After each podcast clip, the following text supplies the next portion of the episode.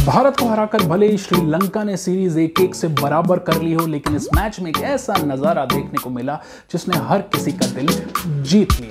हम बात कर रहे हैं पंद्रहवें ओवर की, जिसमें राहुल चहर गेंदबाजी करने आए और सामने थे डी सिल्वा और वानेंदु हसरंगा। ओवर अच्छा घट रहा था, श्रीलंका संघर्ष कर रही थी और भारत को विकेट की तलाश थी। इस ओवर की पांचवी गेंद पर हसरंगा ने राहुल चहर के सिर के ऊपर से एक चौका जड़ दिया। और फिर क्या था? स्पिनर को चौका पड़ जाए।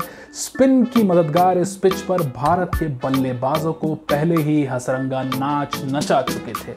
अब राहुल चहर की बारी आई तो उन्होंने ओवर की अंतिम गेंद को स्टंप लाइन से जरा सा दूर फेंका और भारत के बल्लेबाजों की गुगली करने वाले अंदाज में हसरंगा की खुद की गुगली हो गई। वो गेंद बैक पॉइंट पर खड़े, भुवनेश्वर कुमार के हाथों में मार बैठे और फिर क्या था? राहुल चहर का गुस्सा फूट पड़ा। गेंदबाज की भावनाएँ मुखर हो गई। दूसरी ओर हसरंगा मुस्कुराते हुए पेविलियन जा रहे थे और उन्होंने अपने बल्ले पर अपने ग्लव्स बजाकर राहुल की इस फिरकी गेंद की ओर सम्मान जताया। इस नज़ारे से क्रिकेट के हर दर्शक का दिल जीत लिया उन्होंने।